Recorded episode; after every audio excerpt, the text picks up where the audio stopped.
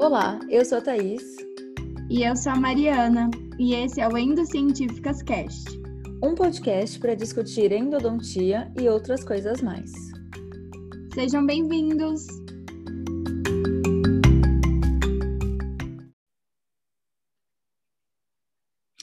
Oi, gente! Vamos começar agora mais um episódio do Endocientíficas Cast. E voltamos então para os nossos episódios com convidados. E o episódio de hoje é uma continuação, né, de uma ideia de um projeto que eu estou fazendo de trazer aqui brasileiros que trabalham com odontologia, com endodontia mais especificamente, fora do país, né? Então a gente já teve um episódio com o Endo Couple, que está lá nos Estados Unidos, né? Que estão é, convalidando o diploma lá para trabalhar como endodontistas nos Estados Unidos. E agora eu convidei uma endodontista super top, que eu conheci é, no Congresso de Viena, e depois conheci ela no Instagram. Vi que ela tinha um acento, um sotaque britânico perfeito, e vi que ela era brasileira, lembrei dela, e vi que ela tinha uns casos lindos também, e quis convidar ela, então, para fazer o podcast com a gente e contar um pouco da experiência dela em, na Inglaterra, né, no Reino Unido, em Londres. Então, eu convidei a Cristina Pagano para fazer esse podcast com a gente e contar a experiência dela de brasileira em Londres. Cristina, muito obrigada por ter aceitado participar com a gente do podcast. Estou muito feliz com a sua participação, em conhecer você um pouquinho mais. E queria que você começasse se apresentando, contando para a gente quem é você no currículo Lattes, no LinkedIn, ou seja, onde você estiver aí. Quem é você, sua formação, sua história. E pessoal, obrigada pelo convite, Thaís, e vocês aí do Endocientíficas. Obrigado pelas palavras boas aí sobre uh, eu, a minha página e tudo mais. Foi um prazer te conhecer lá no, no congresso. E, bom, eu me formei na PUC de Belo Horizonte em odontologia, né?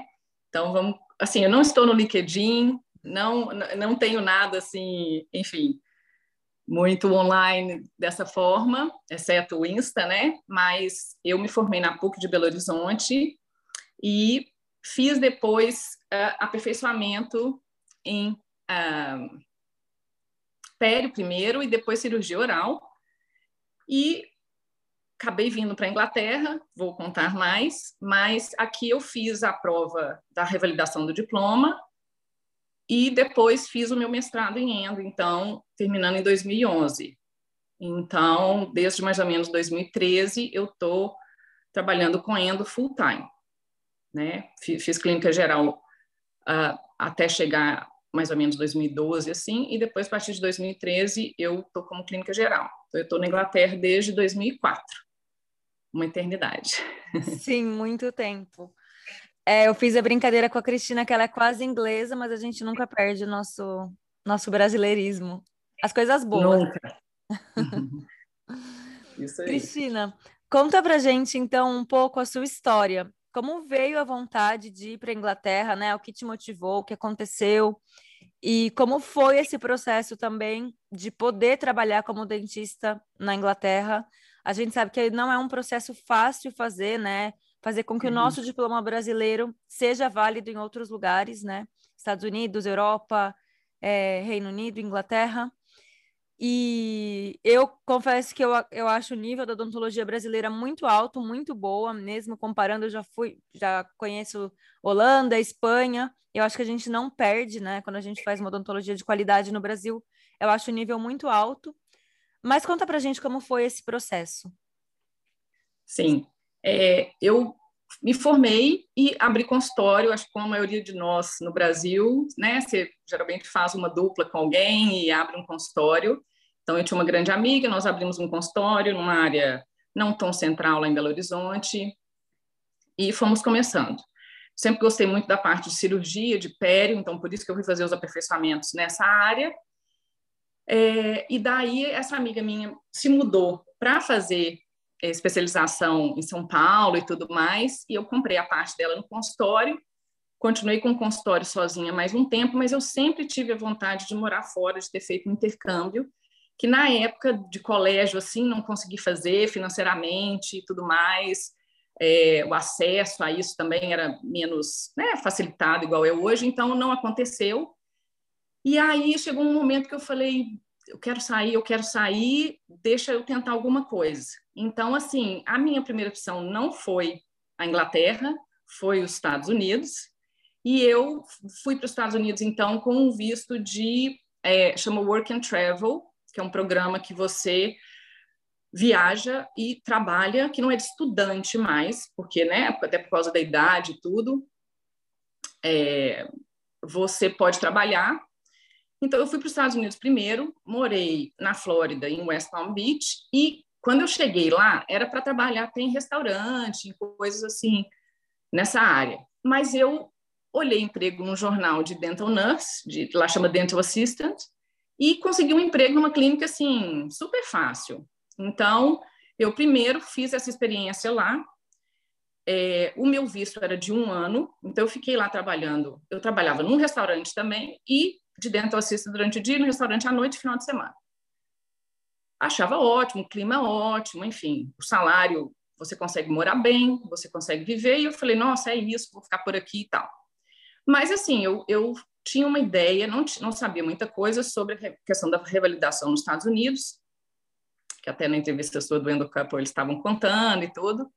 E eu sabia essa coisa, assim, de cada estado é um, cada estado tem suas regras, que a questão de ir para a faculdade, você tem que esperar a vaga daquele estado, é, é mais confuso, assim.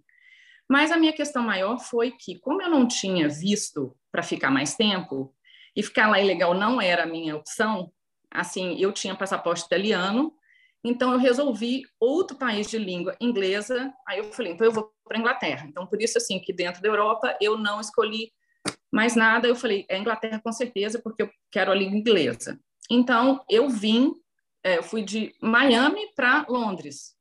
Então assim, ah não. E aí assim nesse ano, um ano que eu fiquei nos Estados Unidos, quando eu cheguei, eu fiquei é, comecei a trabalhar dois, três meses. Eu tinha colocado uma pessoa no meu consultório no Brasil para ficar ali atendendo e tal. Eu sei que eu liguei para meu pai e falei, pai, pode vender o consultório, eu não volto mais.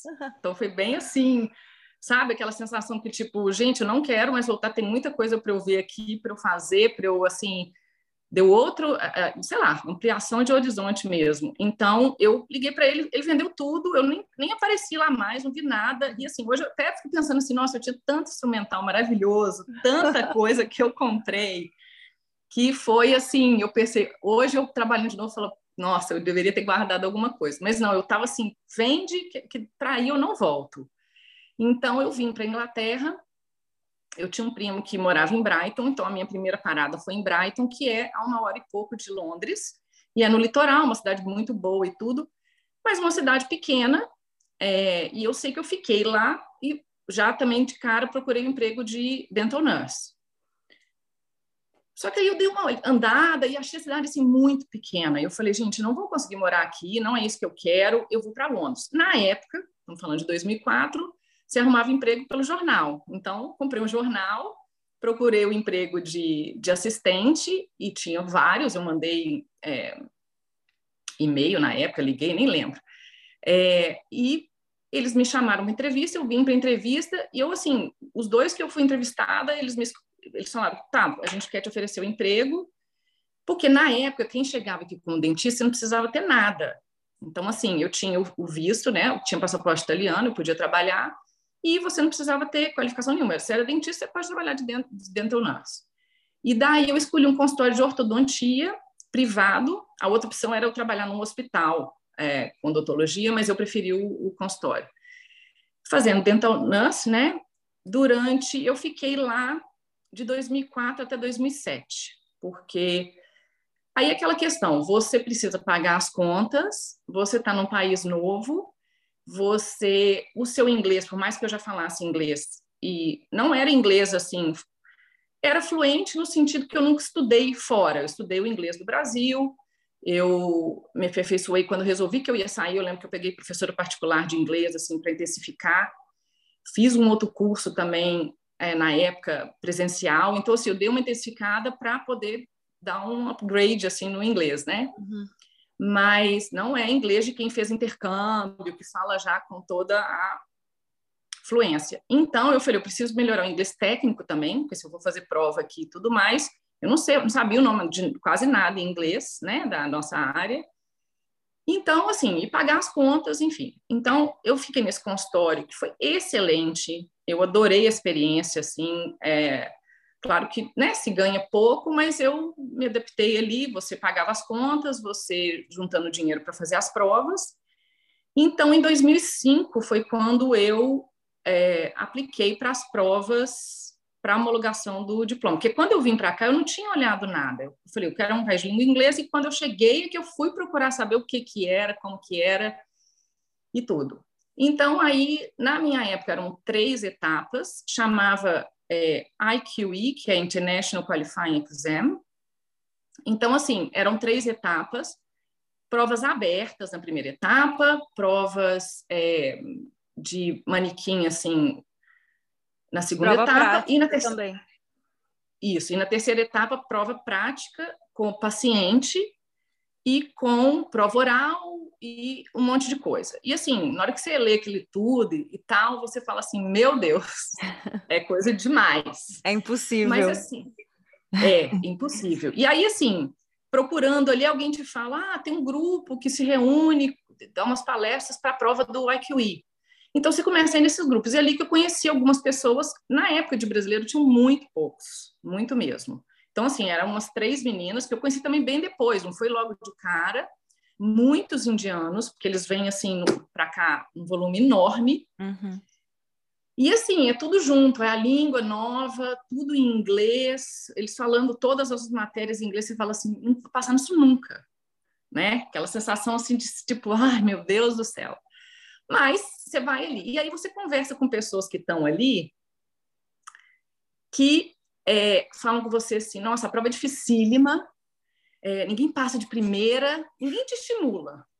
Então Sim. eles falam assim: é normal, você vai tentar umas três, quatro vezes. E eu assim, gente, como assim? Três, quatro vezes, cada prova custa mil libras, e enfim, e o tempo daquilo tudo. Mas, assim, eu acho que uma coisa boa é que existe um site, que é o GDC, que é o nosso CRO né, igual no CROI, aqui chama GDC, que lá estão as etapas, estão as regras, estão o que você precisa seguir, está a indicação, assim, é, claro que um grupo de suporte, igual a gente tinha nessas palestras, e dali você conhece essas pessoas, você fala, fala vamos estudar junto um pouco, vamos ali, né, para você se dar um apoio, assim, também, né, porque é muito pesado e é, é, sempre válido, mas você sabe que tem aquele processo, que eu acho que nos Estados Unidos é menos linear. Assim, é. é.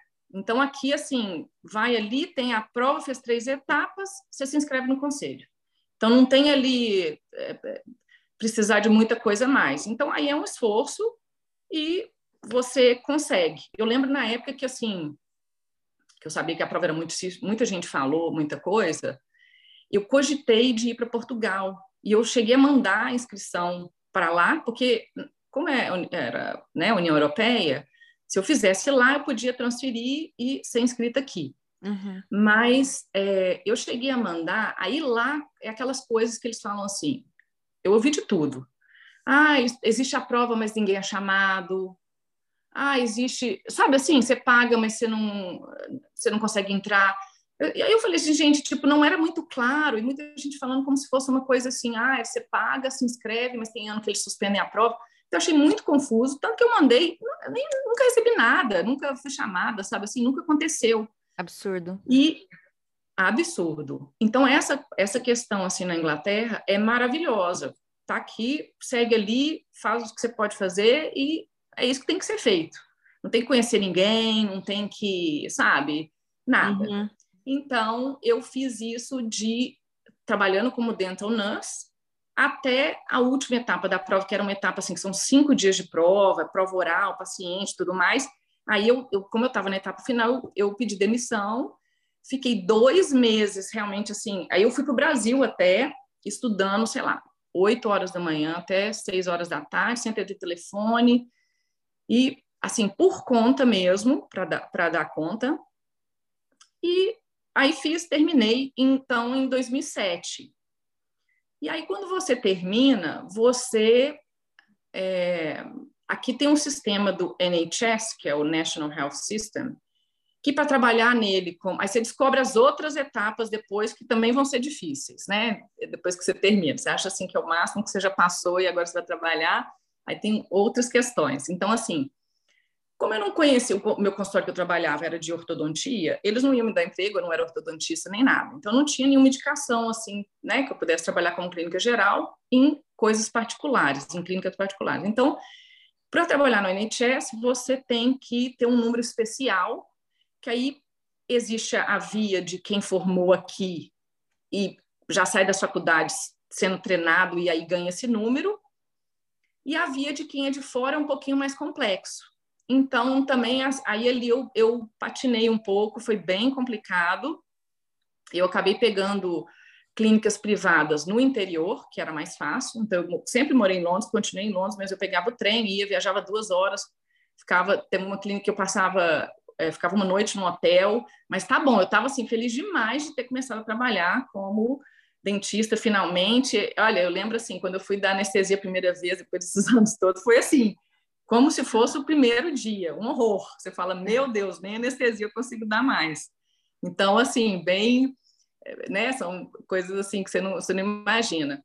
Mas eu fui para o interior e, ao mesmo tempo, eu fiquei em Londres trabalhando de hygienist, porque aí você também termina para a prova como dentista, você pode trabalhar de hygienist, que é muito melhor do que trabalhar de dental nurse.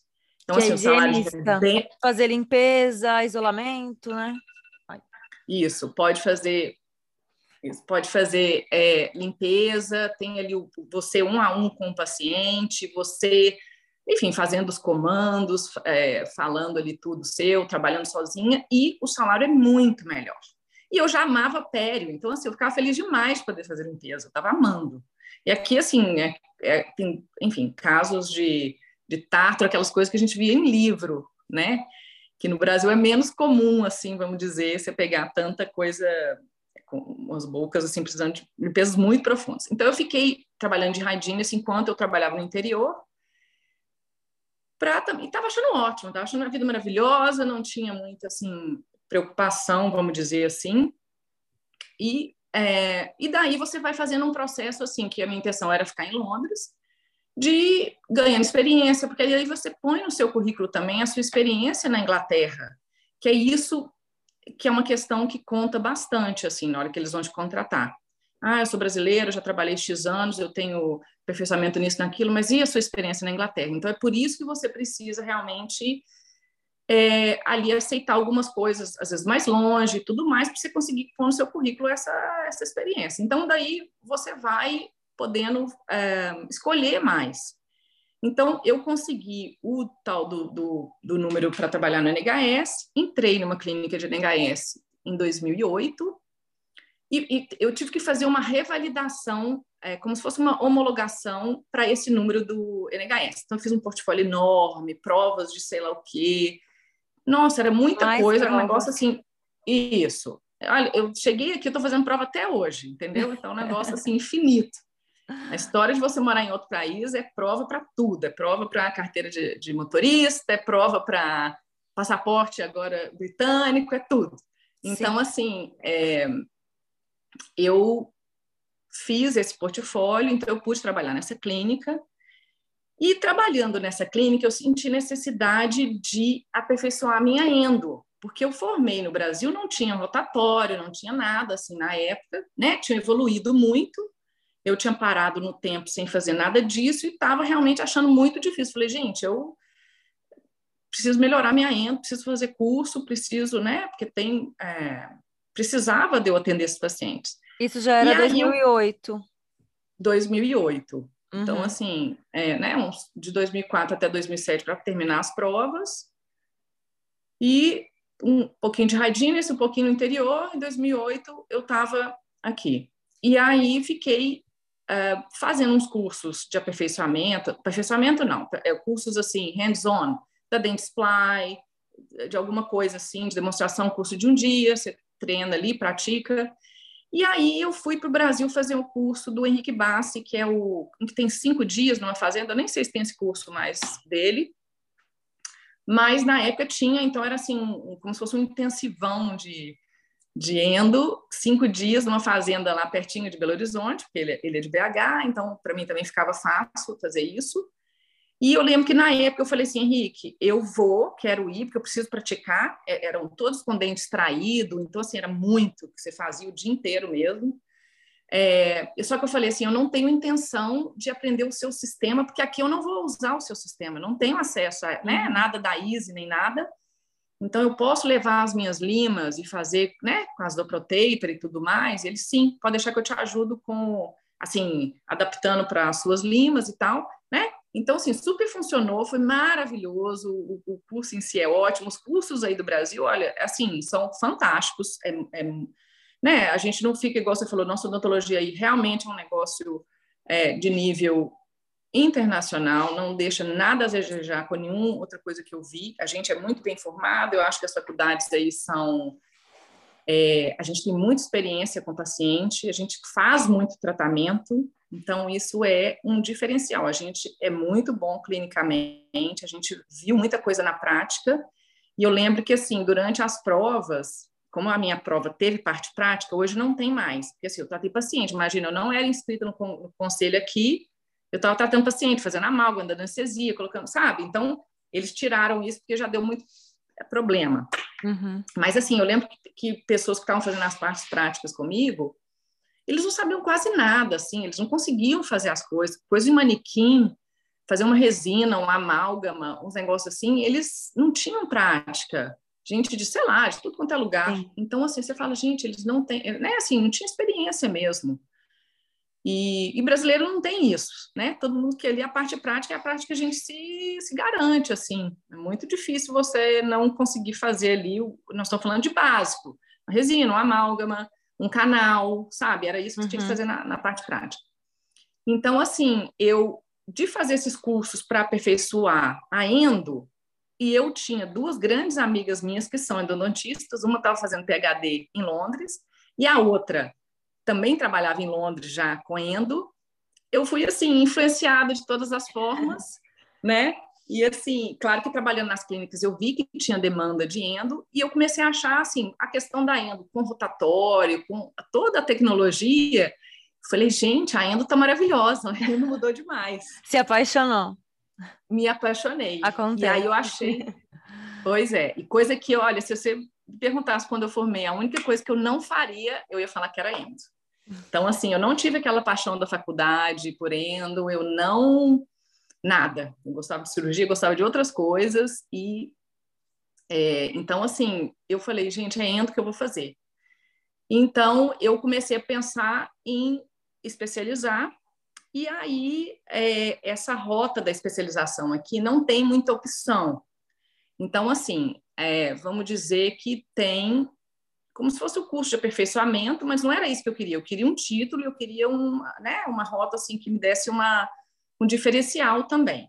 O que aqui não é muito comum. Então, assim, não, a maioria, ninguém vai para fazer mestrado, para fazer nada muito a mais. Não é o, o, grosso igual é no Brasil, que a gente faz uma, duas, três especializações, sei lá quanto, né? Sim, é diferente.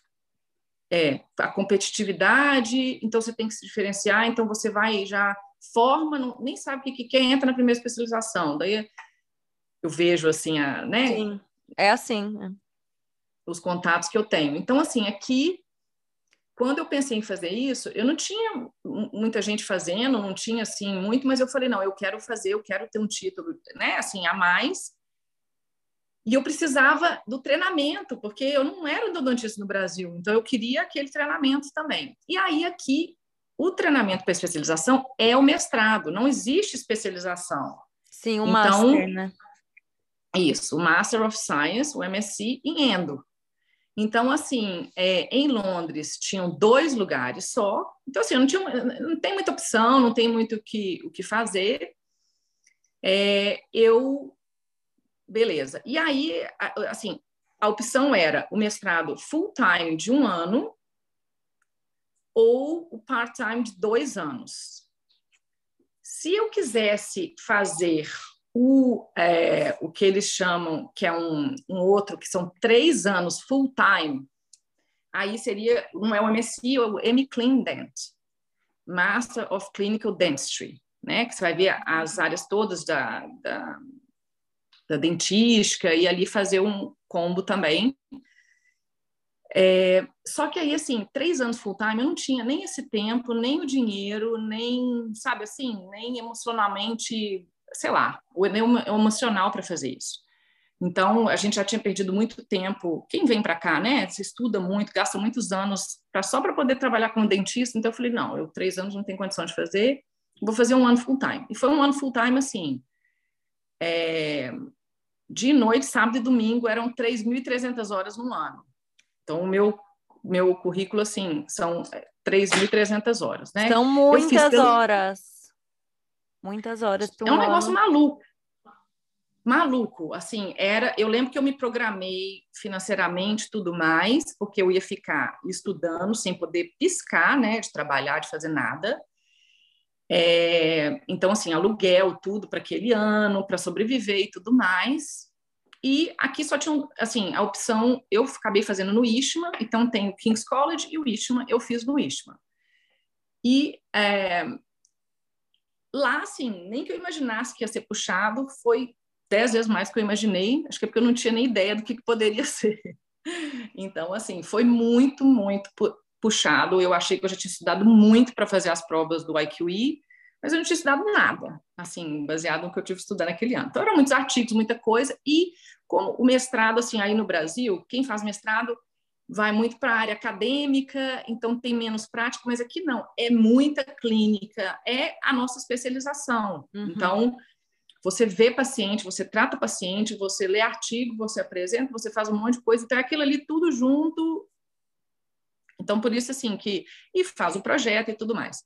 Então, assim, eu ia para lá sábado, domingo, e eu ia para o Ishma, assim, é, sei lá, tinha que estar lá sete e meia da manhã, apresentar o caso clínico, e eu saí de lá oito horas da noite, e assim, eu ia para casa no trem comendo um sanduíche, era isso. Vivia de sanduíche, uma vida, assim, realmente bem, bem difícil. E inglesa, né? Que adoram sanduíche. No norte, pois se é, alimentam não. de sanduíche. A cantina, e vou te falar, a cantina, do... a gente não tinha tempo nem de você ir sair na hora do almoço para falar assim, vou andar três quarteirões e comer um pouquinho melhor. Então, assim, a cantina era horrível, a comida realmente era horrível. E, e assim, era isso, eu não, nem tinha como cozinhar, levar para lá, não existia isso. Não, tinha, não, existia tempo e eu também nem cozinhava muito nessa época, então não, não, não dava, tinha que sobreviver com, é, tinha que sobreviver com o que tinha lá mesmo.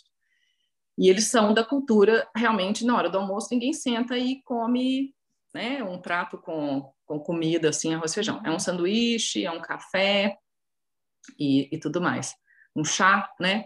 Então, é, eu terminei o mestrado, então, em 2011, exausta, assim, resto que sobrou, sobrou de mim, e, e, falei assim, gente, eu lembro que assim, aí eu fiz uma viagem é, e voltei e fiquei naquela.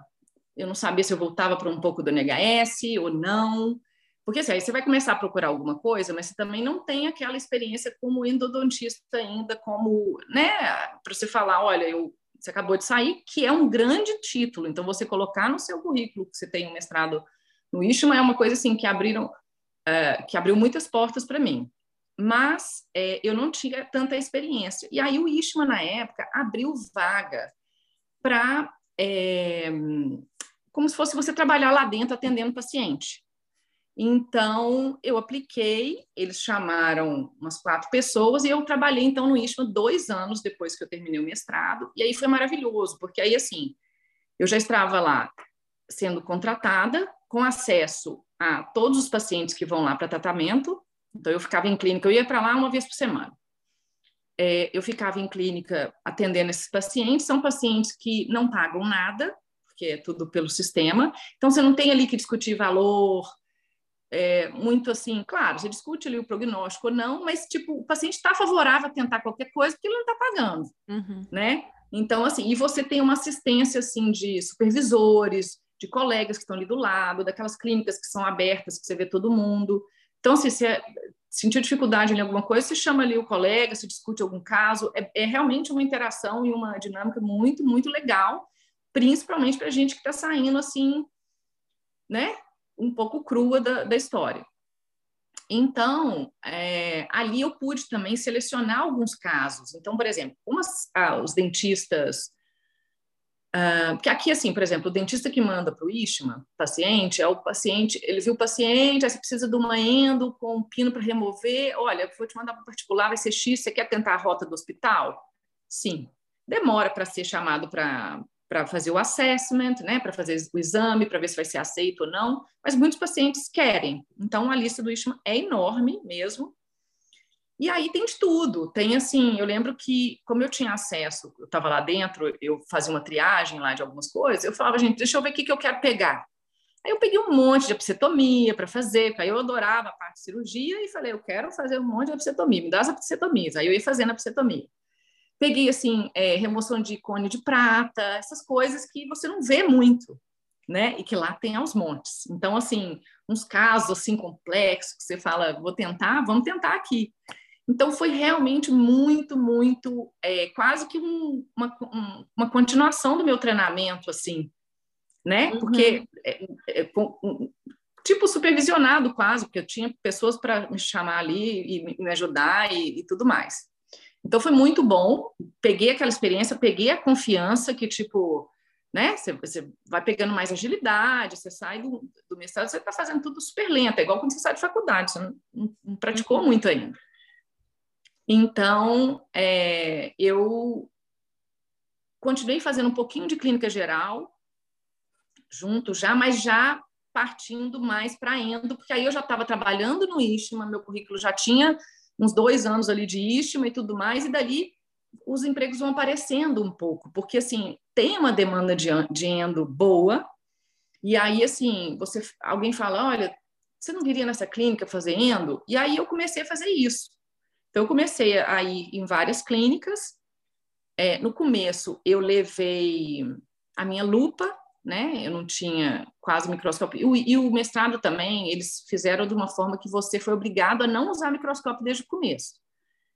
Eles, com a uhum. lupa, eles, é, assim, enfim, não sei se, se é o ideal ou não, mas como se diz, eu mandaram comprar a lupa, a gente comprou a lupa e treinava com lupa e depois foi para o microscópio, mas não era assim full time no microscópio. Então, quando eu terminei, eu conseguia trabalhar bem com lupa, tinha a minha lupa, e fui em várias clínicas fazer, fazendo isso. Mas, assim, é, eu fui daí pegando umas clínicas, talvez no entorno de Londres, não tão centrais, não tão boas, com lupa, e fui progressivamente mudando. Ah, não, agora eu quero mais central, quero mais assim.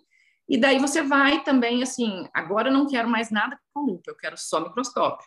Né? Você vai eliminando e, e melhorando, com certeza, porque é, é uma caminhada assim, o, o, progresso da coisa, né? O ideal. Então foi acontecendo aos poucos, né? Então assim, eu for, terminei e faço endo depois do mestrado desde 2012 e nos últimos, sei lá, quatro, cinco anos é que a coisa está bem mais estável, bem em consultórios assim, onde eu escolhi estar.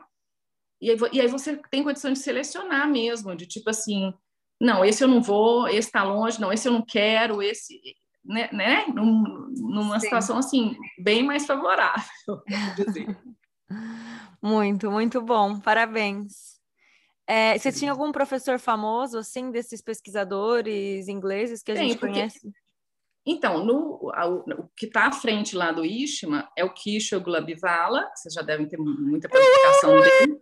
Ele não, os artigos. Não acredito, eu amo os artigos dele. Tem um que eu sou apaixonado. É, tá ele. O nominho dele é lá, Gula Bivala, que, né? Cagula Bivala, tá Sim. em vários da Endo, é o mundo da Endo. E a Paula NG Ing, que ela publica Sim. muito. É, que os dois estão à frente, ele é o principal lá do ISHMA, tá lá há anos, e é, ela publica muito sobre outcome. Então, tem muito do nome dela em coisa de outcome, mas geralmente onde tem o nome dele tem o dela. Então, eles estão ali fazendo muita coisa. E a Morgana Viana estava lá também. Ah, se sim, eu conheço ela. É. Então, é, ela foi o anjo na nossa vida nessa época do Ishman, porque, né, uma alma assim maravilhosa. e é, ela também está lá, mas os dois à frente são o Quixo e a Paula, né? Então, assim, de nome mais conhecido. Mas, assim, o Ishma tem uma história aqui muito grande, então toda clínica que eu ir, que você coloca Ishma, é um cartão, assim... Não sei se, assim, por exemplo, USP no Brasil, uhum. ou alguma coisa assim. Mas aqui é bem... É, acho que mais ainda que USP, porque tem bem menos opção, assim. Então, é só aquilo ali mesmo, Sim. né? Então, é, é uma rota que me abriu muitas portas, e também de me treinar e de me, sabe, realmente ainda eu me encontrei assim, sou apaixonada hoje em dia, faço assim com muito prazer e, e muito feliz de ter escolhido isso, né, de ter ido por esse caminho. Olha, uma coisa que eu vejo em comum, assim, com quem vai para fora e também com quem é endodontista, é um pouco de coragem, né? tem que ter coragem. Para ser endodontista, tem que ter coragem para ir para fora, igual você decidiu. Eu também, quando eu vim estudar, eu tinha vontade de ir para fora. Era a mesma coisa, eu nunca tinha feito intercâmbio. Tinha aquele sonho do high school, tudo isso, uhum. né, que a gente via nos filmes. E pensava, quero ir para fora. Mas com a mudança da vida, eu vi a Europa como mais minha cara, assim. E eu quero ir para a Europa e não sei o quê. E também eu vim já com bolsa de estudos para estudar, né? Uma situação diferente, mas também uhum. tive que ter coragem para vir, porque era sozinha, não conhecia nada. O inglês também, assim, aquele que eu fiz sete anos de inglês, mas que eu aprendi aqui a falar realmente, né? Acho que aconteceu uhum. o mesmo com você. Sim. E depois, endo é coragem também. E você ali do hospital pedindo a psectomia, né? Com pouca experiência, pedindo remoção de cones de prata que é o que todo mundo vê e sai correndo, e assim você se tornou uma endodontista né, de, de excelência. Podendo é, escolher obrigada. clínicas em Londres, minha gente. Não, mas assim, é porque, claro que tem uma questão de é, demanda, aqui tem uma demanda alta, o número de dentistas não se compara. Eu até dei uma olhada para atualizar assim. Na Inglaterra, na Inglaterra não, na, no Reino Unido são 42 mil dentistas registrados. Não é um número tão alto. Não. Né? Então, assim, só que, claro que a concentração disso está muito em Londres. Então, o interior ainda, se você quiser sair daqui, tem, é, nossa, muito campo, muita opção, ainda mais para quem faz uma odontologia de qualidade, né? Que eu acho que a gente faz, e se você está ali disposto a trabalhar direito, acho que nunca vai faltar. E, e assim, é, tem, até falam assim, né, que mesmo em lugares de alta demanda, ah, esse mercado está cheio. Não para quem né, tem ali um diferencial e oferece um serviço de qualidade, você vai achar o seu espaço. Mas claro que aqui a competição é diferente, assim, por exemplo, eu não tive que é, fazer o meu marketing, sabe, me promover. Não, é quase que não é que cai ali no seu colo. Claro que eu estava procurando, você fala com as pessoas, mas você vai ali trabalhando direito, uma coisa vai puxando a outra. Então, assim, essa história até do LinkedIn, que eu nem tenho, e, e nenhum dos meus empregos foi por, por nada disso, assim. Tirando aqueles lá no começo que eu achei pelo jornal, e quando eu fui para a clínica do interior fazer clínica geral também foi por aí, o restante foi tudo assim, sabiam que eu tinha terminado o Ishmael, alguém fala alguma coisa, você não quer vir para cá, sabe? No Ishmael você conhece muita gente também, então dali vão te puxando para outros lugares, porque sabem que você veio do Ishman, então a pessoa meio que já confia ali no seu treinamento, e daí você trabalha num lugar e aí vai te puxando, e daí, assim, é um, progresso, um progresso realmente de... É... Claro que hoje tem muito mais gente já sabe que eu faço isso, então tem os amigos que falam, ah, estão precisando de renda no meu consultório, ah, então...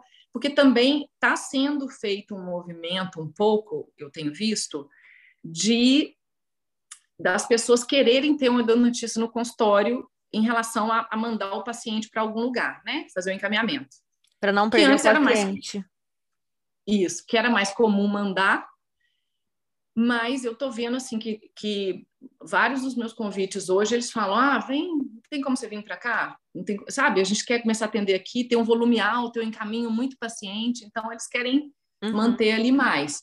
Mas eu trabalho, hoje eu trabalho em cinco clínicas diferentes, é, é assim, na verdade, é porque eu vou em clínicas algumas duas vezes no mês, então de 15 em 15 dias. Mas, assim, tem uma clínica que eu vou duas vezes na semana, a mesma clínica toda semana, duas vezes. que é uma clínica bem grande de referral, de encaminhamento. Então, é só de endo, nós somos todos lá fazendo endo, e é uma clínica que abrange muitos dentistas ali em volta. Então, eles encaminham e eu não sei se é tão comum isso. Não, não é, né, no Brasil. O quê? De encaminhar. Clínica de encaminhar. Ah, só de pacientes de encaminhados. É, acho que não. Tem é, algumas clínicas de endo já. Algumas clínicas só de endodontia. Mas acho que é menos comum mesmo. É. E assim, tem, por exemplo, ah, o fulano endodontista tem um consultório dele, vou mandar para ali. Mas aqui, assim, são clínicas até grandes, com mais de um endodontista na mesma clínica, mas só fazendo endo também. E te, também estou em clínica que é uma clínica geral e eles me chamaram para fazer a endo. Então, é, mas aí depende do volume, né? Tinha uma clínica muito assim cheia de paciente, então para você conseguir fazer toda semana ou não. E assim, eu adoro essa variedade, na verdade, assim, adoro estar num consultório diferente. Tem os seus prós e contras, mas assim, eu gosto da, da, de variar, de estar ali, de ver outras pessoas, de trabalhar com pessoas diferentes, mas também porque eu cheguei no ponto assim que eu consegui colocar os consultórios montadinhos, bonitinhos, com tudo que eu preciso. Uhum, sim. Né? Sim, eu imagino que aí também deve ser igual aqui. Você não tem que levar nenhum material, você só vai e ali tem tudo que você precisa: motor, as limas que você gosta, cimento, é o microscópio, tudo que você precisa já está lá. Pelo menos aqui funciona assim. Então, gente, indo delivery aqui é diferente, vai só você mesmo ali, né, com seu pijaminha, trabalha e adeus, terminou, vai embora e acabou. O problema fica lá, os instrumentais, tudo fica lá e pronto. Né? É assim também aí. É, então, é, é, esse era um dos pontos que eu falei assim, ah, preciso falar disso, porque assim, esse termo endo delivery eu conheci aí conversando com o pessoal do Brasil, o que que é endo delivery, né? Nem entendi. mas é, é, isso, eu também faço endo delivery, mas ah, eu não levo nada vai, né? Vou sozinha e lá tem tudo e você passa a lista ali de material. É, eles compram tudo, eles te fornecem auxiliar, que é outra coisa também assim que ninguém assenta para trabalhar sem um auxiliar ali o tempo integral ao seu lado. Então, assim, é, eu nem vou falar mesmo, é, mesmo antes do microscópio, né? Porque o microscópio é questão de trabalhar quatro mãos, você não tirar o olho do microscópio, a pessoa te passar tudo ali. Mas a questão, mesmo antes, de microscópio e antes de endo, é sempre aqui os dentistas atendem com um auxiliar do lado o tempo todo, fazendo tudo, pegando tudo, falando ali. Você não fica sozinho ali com o paciente, o que é maravilhoso, né? Você não tem que se virar ali fazendo muita coisa. Eu lembro no Brasil a gente fazia tudo, tinha recepcionista lá que às vezes entrava e dava uma mão, mas ela era recepcionista, né? Então, é, hoje é diferente. Então, isso sim, eu não levo nada, não tenho que carregar, assim, é, muita coisa. Às vezes, quando eu vou para o Brasil, e nesse congresso, você compra uma coisinha ali que você gosta mais ou outra, né? Assim, mas que você quer comprar, que se você pedir, a pessoa até compra para você. Não tem muito essa questão. Sim, é uma maravilha. Uma maravilha. Então, assim, eu não tenho realmente que, que pensar muito. Eu lá no começo vou te falar, eu já eu tive que comprar uma época que eles não tinham e era menos divulgado, o, o System B, um Obtura, eu acabei comprando um, porque eu falava assim, não, não gosto desse, essa clínica não tem, essa outra não tem, e eu levava aquilo comigo. Mas eu acabei ficando com eles, não vendi, porque eu falei assim, deixa eu ter um só guardado ali, que se alguma coisa acontece em algum lugar, eu tenho um... Sim. Mas motor, por exemplo, eu nunca comprei, nem Apex Locator, nem nada assim. E você vai ali tranquilamente, é, algumas clínicas eu levo uniforme, Outras clínicas elas têm o uniforme lá, que já é lavado lá também, eles ficam por lá. Então, assim, e a gente sempre usa um scrub, alguma coisa, chega lá e troca. Você não fica com a roupa, né? Sim. Acho que no uhum. Brasil também tá, tá, mais assim, hoje em dia eu tenho visto. É. É, sim. Aqui é assim. Por exemplo, às vezes as pessoas me perguntam o preço de lima, essas coisas eu não sei, não tenho nem ideia, porque eu nunca compro. Algumas eu até pergunto tal para oferecer no Instagram, mas eu não sei preço de nada. Justamente, também não sei não, e é engraçado, né? A gente nem olha. Uhum. E você trabalha ali, usa o que precisar, gasta quantas limas for, não fica muito pensando no, no custo de, de cada coisa separado, né? E uma das questões diferentes é que a gente não reutiliza lima você usou a lima naquele paciente, você não esteriliza de novo para usar em nada, você joga fora. Né? A lima que não pode ser reutilizada. Eu guardo várias para levar para o Brasil para curso, para amiga, para um monte de coisa, que, né? Porque são limas assim, gente. Vender de segunda mão. Duas. Não, vender não vendo, não. É só realmente para falar assim. Vendo limas usadas. Ó, vou pensando nesse business. não, novinha, né? Testada. Usei uma vez num central. O pior é que eu tô falando, às vezes é uma pincelada, duas, o negócio nem aconteceu nada, mas, mas é verdade. Então, já guardei para levar em curso aí, para poder, né? Por quê? Por que não? Então, esse é um grande diferencial, realmente, a questão da lima, da gente não, não reutilizar, da NURSE o tempo todo, e da facilidade que é por causa dos custos das coisas, né? Assim, é, em relação ao custo disso no Brasil, né?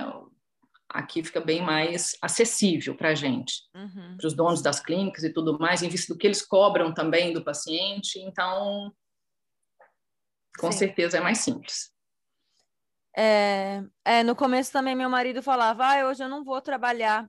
Deu, por quê? É porque não tem assistente. Deu. Gente, vai, pelo amor de Deus, trabalhei anos sozinha, eu aspirava, eu limpava, eu fazia tudo. E agora eu vejo que realmente, assim, você trabalha muito menos estressado, você trabalha tranquilo, você faz o que realmente você tem que fazer, o que você estudou para fazer. Então, é outra vida, uma maravilha.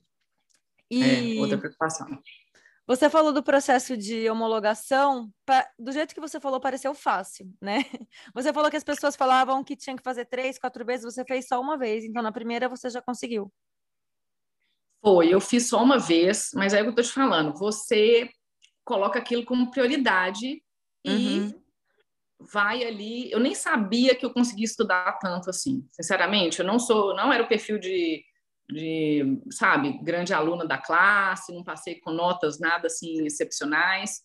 É, gostava muito da parte prática, era boa na parte prática, mas assim, sentar, estudar e ficar lendo aquilo tudo de novo foi complicado. Mas assim, eu não tinha outra opção, eu não pensei assim, ah, eu vou fazer uma outra coisa, eu vou largar a odontologia. Eu sempre, assim, depois que eu cheguei aqui, eu falei, eu quero ser dentista de novo, sabe? Eu quero isso. E a via é essa, não tinha outro caminho. É até bom que não tinha outro caminho, porque aí você foca no único caminho que tem. Que é, tal da ter muita opção, eu nem sei, né? Não é muito bom. Mas então era aquilo que tinha para fazer e e, e, aí você segue aquilo ali. Realmente você fala com pessoas que você, se você der muito ouvido, você não sabe de onde aquela pessoa está vindo, qual que é a base dela, o que que ela está estudando, as dificuldades dela. Na hora da prova, eu tinha amigas assim que estavam, sei lá, tentaram quatro, cinco vezes, ficavam nervosas demais, né? E assim, é, é um nervosismo grande porque você estudou muito. A fila de espera entre as etapas era assim de uns seis meses. Então não é assim, ah, não passei agora, eu vou fazer a prova mês que vem. Não, aí você espera, entra na fila de novo, aí vai ser chamado sei lá quando e cala. Prova é prova, você vai para a prova assim, meio. Imagina prova oral, eu falava, gente, não precisa prova oral nem na faculdade. Sim. Sabe assim? Imagina inglês e o cara assim, eu lembro que uma das etapas lá, o cara me abriu uma, da, da, primeira etapa, né, da, da, parte clínica, uma das provas orais era de anatomia e ele perguntava as vértebras, colocou o desenho das vértebras e que vértebra que era. Era assim, um negócio assim que eu falei, meu Deus, tem que saber muita coisa realmente, tem que. Mas aí você vai, estuda, estuda, estuda, estuda, numa hora dá certo. E, mas bastante empenho e hoje em dia a questão assim mudou pela pela então assim o meu tá bem desatualizado a prova que eu fiz então, hoje em dia, são duas etapas só: é, prova escrita na primeira etapa e parte de manequim e um monte de estações assim, que você vai fazendo demonstração de várias, enfim, de restaurações também, de coisas, e de emergências médicas. Eles amam emergência médica aqui, então sempre teve, eu tive prova oral disso, e lá tem estações, por exemplo, é, um cenário de alguém passando mal, o que, que você faz, ou cenário, sabe? De coisas assim. É, existe também uh, uma, uma rota de quem conseguiu homologar, porque tem muitos uh, títulos. Então, assim, na minha época não existia essa rota, não, nunca tinha acontecido com ninguém que eu conheci, mas hoje em dia eu já vi alguns casos, por exemplo, a pessoa tem mais títulos, já fez especialização, de brasileiro que eu vou falar, fez especialização, fez mestrado, com doutorado, eu tenho quase certeza que a pessoa consegue a rota de não ter que fazer prova nenhuma. Então, assim, não vou, não vou colocar isso aqui como assim, ah, existe, se você tiver esses três títulos, você não vai precisar fazer prova. Não é assim. Mas conheço o caso, quem tem mais título assim, acaba, pode ser de, a conseguir de, de ser isento da prova. Então, eles, eles abriram um pouquinho mais de espaço para para alguns casos e tudo. Então, eu acho que vai de época também, de eles estarem muito bonzinhos e aceitarem mais gente ou não, entendeu? Mas a rota do, do normal das pessoas é essa via, hoje em dia, o ORI, ou então esse LDS, que é License in Dental Surgery. Então, no site do gdc.co.uk tem toda a informação de como, é, bem clara, assim, que é o órgão que controla isso aqui, que vai te dar a sequência de tudo atualizado, assim, vamos dizer. Uhum, tá. E qual é a diferença do ORI e do L, LDC, você falou? L... É LDS. Mas, LDS. assim, o ORI é via GDC. E esse LDS é via Royal College of London. Mas os dois são as mesmas mesmos tipos de prova, com duas etapas, para você ser registrado no GDC também. Na minha época não tinha essa parte do outra opção, era só via GDC. Hoje abriu essa opção do Royal College of London, tem uma fila de espera, eles abrem datas de prova, então tem algumas questões assim que tem que ver atualmente como que tá, que eu não não saberia fazer, falar. Mas a América também tinha as, as filas, se tinha muita gente aplicando, você era chamado, sei lá, demorava mais de seis meses para ser chamado, então varia um pouquinho da época, né? Só que agora tem uma questão grande que é por causa do Brexit, e a gente não estar mais na União Europeia, é, você não consegue mais vir com passaporte europeu para trabalhar. Sim. Né? Eles estão estendendo isso, eu não sei bem assim, eu acho que para dentista eles até falaram, ah, nós vamos estender até ainda ano que vem, tá? Mesmo já tendo acontecido o Brexit, eles resolveram postergar um pouquinho, é, mas tem que ver essa questão do visto agora, que não está ligado tanto mais à facilidade que o passaporte europeu deu, né, para muita gente inclusive uhum. para mim. É, sim, isso que eu ia comentar. Quando você foi, ainda a Inglaterra fazia parte da União Europeia e com passaporte italiano você conseguiu viver aí tranquilamente, sem estar ilegal, né? Sem ter que ir atrás de documento.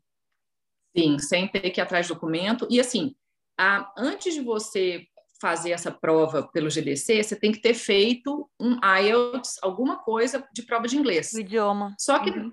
é, só que na época como estava na União Europeia, as regras da União Europeia não permitiam que eles exigissem prova de inglês de cidadão europeu. Então, eu, com passaporte italiano, não precisei fazer uma prova de inglês. Então, assim, uma coisa tem nada a ver com a outra, mas é, foi isso. Eu lembro, assim, quando eu cheguei aqui, eu falei, eu preciso fazer o IELTS, tal. Eu lembro que eu me, me inscrevi num curso de inglês e depois que eu descobri que eu nem precisava fazer o IELTS.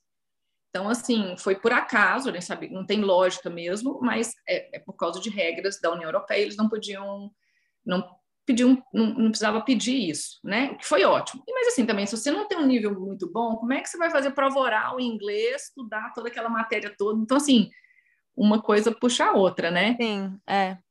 Mesmo que você tem que saber o inglês com certeza, se você fizer a prova, você pode saber a resposta, mas se você não souber passar a resposta, porque você não sabe o idioma, já era. Uhum. Já era. Então, o G, GDC seria uma, uma coisa mais pelo governo, né? E o outro deve Chama... ser o colégio de dentistas, alguma coisa assim, para fazer a comparação. Isso. Para as pessoas Isso. entenderem.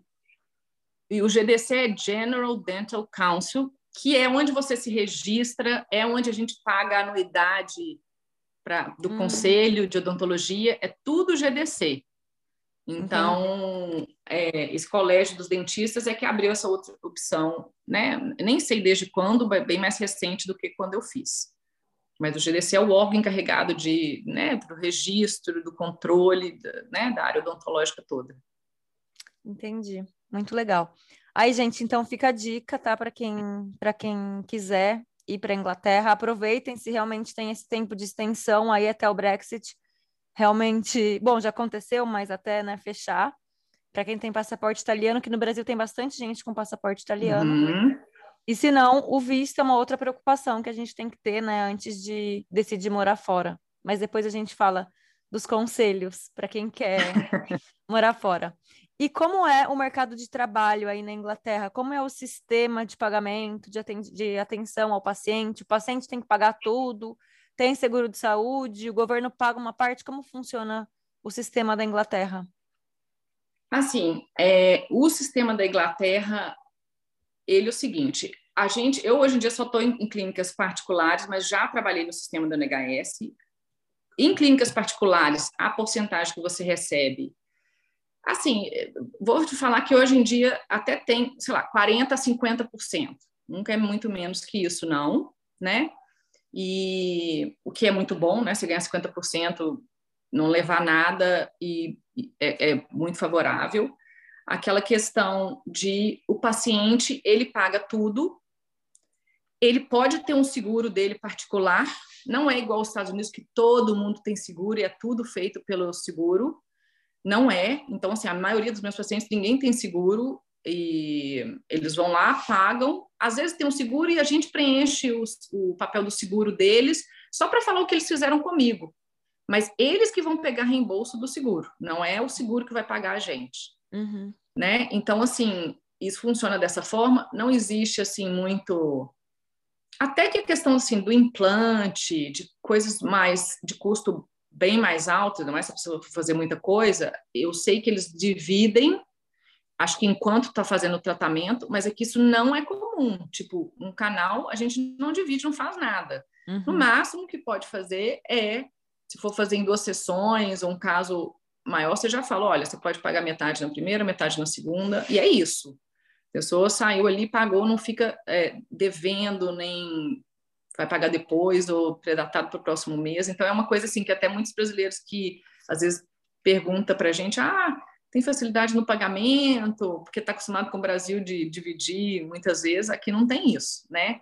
O cartão de crédito aqui não divide em nada, nem na uhum. loja, nem para comprar TV, nem fazer nada. Então, agora eu vou te falar, depois do, do Covid, as clínicas tentaram implementar alguma coisa assim de é, de fazer um financiamento com empresas terceirizadas, né, pela dificuldade, pela muita gente com dificuldade financeira, com vários problemas aí, como todo mundo sabe aí, né, no mundo todo. É, então eu foi a primeira vez que eu vi a clínica falar, nós vamos fazer uma um contrato com uma uma financiadora. Na hora que o paciente chegava e falava que não ah, vocês têm alguma facilidade? Como é que eu posso fazer? Olha, tem, a gente trabalha com essa empresa, eles vão te cobrar X a mais, não quer fazer por esse sistema. Então, sim, mas hoje em dia a gente não tem mais. Então, hum. já voltou é, ao normal. Ao, ao, ao, normal, assim, vamos dizer.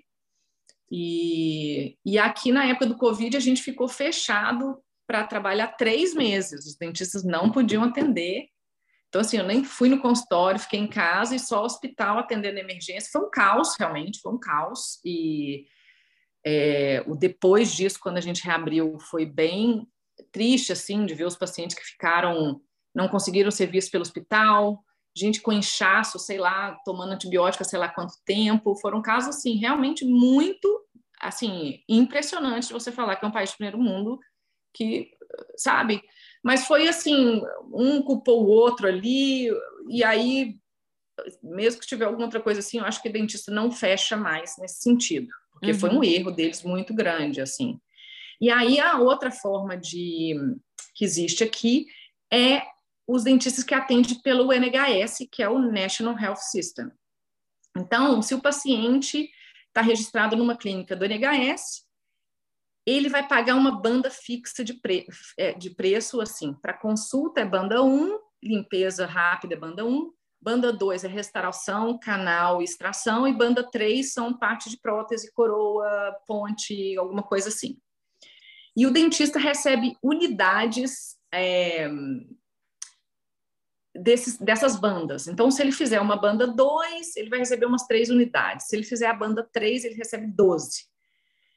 Então, assim, é um, é um salto muito grande né? A primeira, se você vê só para uma consulta, recebe uma unidade. E às vezes essa unidade que eles te pagam é, por exemplo, assim, 12 libras. Então você viu uma consulta, você recebe 12 libras. Então aí é tipo assim, um convênio, sabe assim? Uhum. Então, só que para o paciente, e aqui tem uma mentalidade, o, o, sistema público de saúde é muito bom, essa é uma das vantagens da Inglaterra, assim, existir um sistema de saúde é, dentário e médico, né? Não é só médico, é dentário também, com todas as limitações que podem existir, ele existe e é, e é melhor do que se ele não existisse, vamos dizer assim. Mas ele tem várias limitações e essa questão da banda, para eu já trabalhei no NHS, eu não acho que é viável assim. Você chega num momento que você quer gastar mais tempo fazendo aquilo, quer fazer de melhor qualidade, o sistema não te permite né? Aquela história dos convênios ali, o tempo, você tem que render, você tem que, né? Uhum. Então, assim, e principalmente para canal, como que você vai fazer um canal recebendo três unidades daquilo?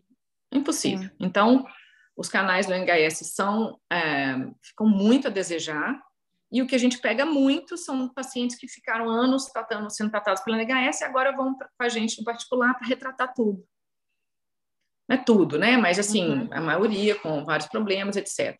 Porque você nem é alocado tempo suficiente para trabalhar naquilo de forma era melhor cobrar um valor pequeno e particular, né, que se o preço fosse baixo, do que ficar nessas bandas ali fixas. E aí um dos problemas dessa banda é que Aí, aí os valores para o paciente, só para você entender, por exemplo, numa banda, eu não sei o valor atual, mas assim, por exemplo, numa banda de consulta, o paciente vai pagar 25 libras. Numa banda de restauração, o canal e tudo, ele vai pagar, acho que é 90 libras. Então, imagina.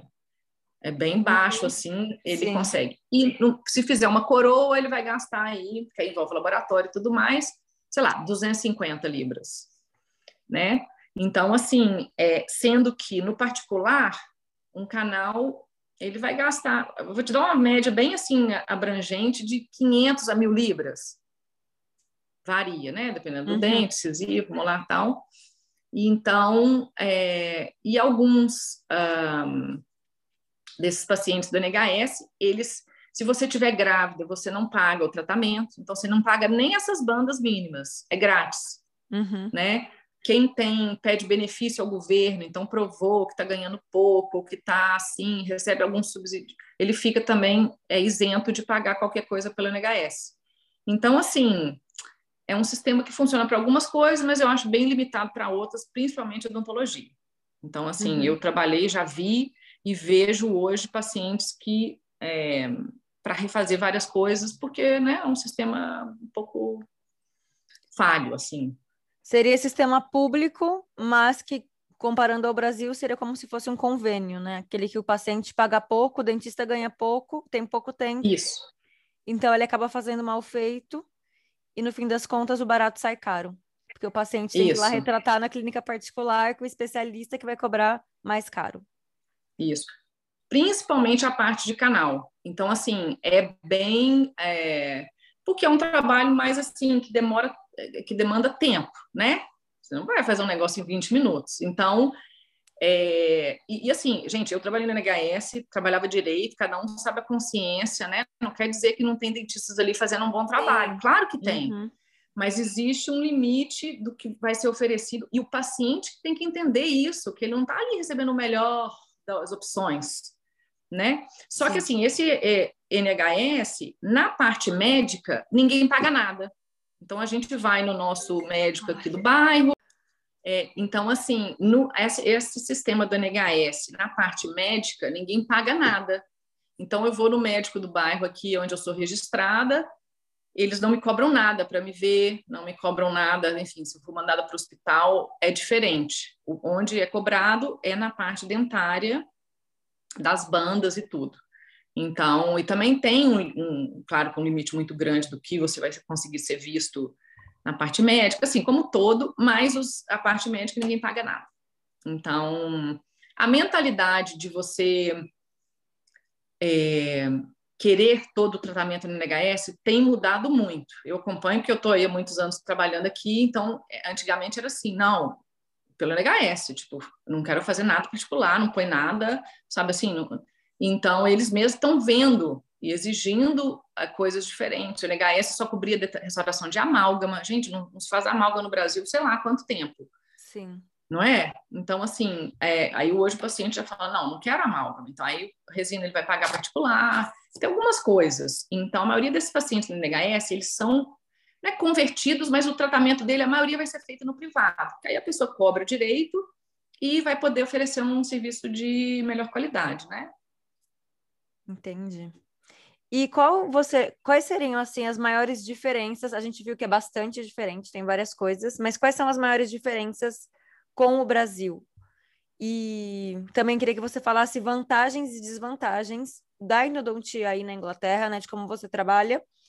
E como eu acho que tem poucas desvantagens no modo de trabalho, que você falasse da vida em geral, assim, de morar fora, né, de morar fora do país, vantagens e desvantagens disso. Tá. É, eu, assim, as vantagens são em questão de, vamos dizer, um número limitado de dentistas, a facilidade das clínicas, do material que é fornecido, da, enfim, de ser menos, ter menos concorrência, assim, de menos dentistas, então você consegue um, exigir mais coisas também, né? Eu entendo que no Brasil o volume alto de dentista, você, você não quer, mas o vizinho quer e trabalha pela metade do que você estava cobrando, enfim, aquelas uhum. coisas que todo mundo sabe. Então, eu acho assim que bem tranquilo assim. A gente tem uma questão aqui que assim, por exemplo, a gente para trabalhar, você paga um seguro caro por ano de que chama indemnity, que não sei se aí na Espanha vocês têm e que ninguém pode trabalhar sem isso. Então, além de eu fazer o registro no GDC e pagar minha anuidade ali daquele ano, você tem que estar com esse seguro anual em dia que vai cobrir qualquer reclamação sobre você, sobre a sua parte é, clínica, né? Uhum. Algum paciente que entrou com algum recurso, que está contra alguma coisa que você fez, você tem que ter obrigatório, inegociável, ninguém te contrata e você, assim que você renova, você manda para a clínica o seu novo seguro, e vamos dizer aí que está por volta de uns 4 mil libras por ano. Então, assim, é um seguro bem caro. Muito caro. É. Então, assim, e depende do número de sessões, assim, de atendimento que você faz. Ah, se você trabalha cinco dias na semana, se você trabalha, né, menos. Então, isso é uma questão, assim, que aqui, uma das diferenças também. E aí, até para entender todo o custo que as pessoas, né, repassam para o paciente e tudo mais, isso tudo está envolvido. Mas, assim, de uma forma geral, é... eu acho muito, assim, muitas vantagens. Na parte odontológica, eu acho muitas vantagens. Então, assim, de acesso, de facilidade, de estar tudo ali, de ter Nancy o tempo todo, de ter. Enfim, e de ter pessoas também ótimas, tanto quanto o Brasil, de você trocar experiência, de você, sabe, todo mundo ali naquele mesmo barco, é, acesso a esses congressos que estão aqui, que estão, sabe, tudo é mais fácil ali é, pela questão também da moeda, moeda ser forte, né? Então, a, a, libra sendo forte, o dólar sendo forte, você tem acesso a essas coisas mais facilmente. Então, esse é um dos grandes pontos. Desvantagem, assim, da endo aqui, não consigo pensar. Então, eu pensei na questão da, do geral, é, igual você falou, de Inglaterra ou não, vantagem e desvantagem, mas de endo, é, Assim, eu vou te falar uma das diferenças, é, que não é uma desvantagem, mas assim, os pacientes aqui, eles são bem menos informados e ligados à questão toda da, da, da, da saúde bucal, do que, que faz na boca, quando se discute alguma coisa. E por isso que eu tô expliquei a questão do NHS aí, porque assim, essa cultura de que tudo é feito pelo NHS permitiu que, que é, houvesse muitas extrações no passado. Então, o paciente chegava lá, o dentista recebe a mesma coisa para fazer uma extração ou para fazer um canal. Então, ele falava muitas vezes assim: não, seu dente só pode ser extraído.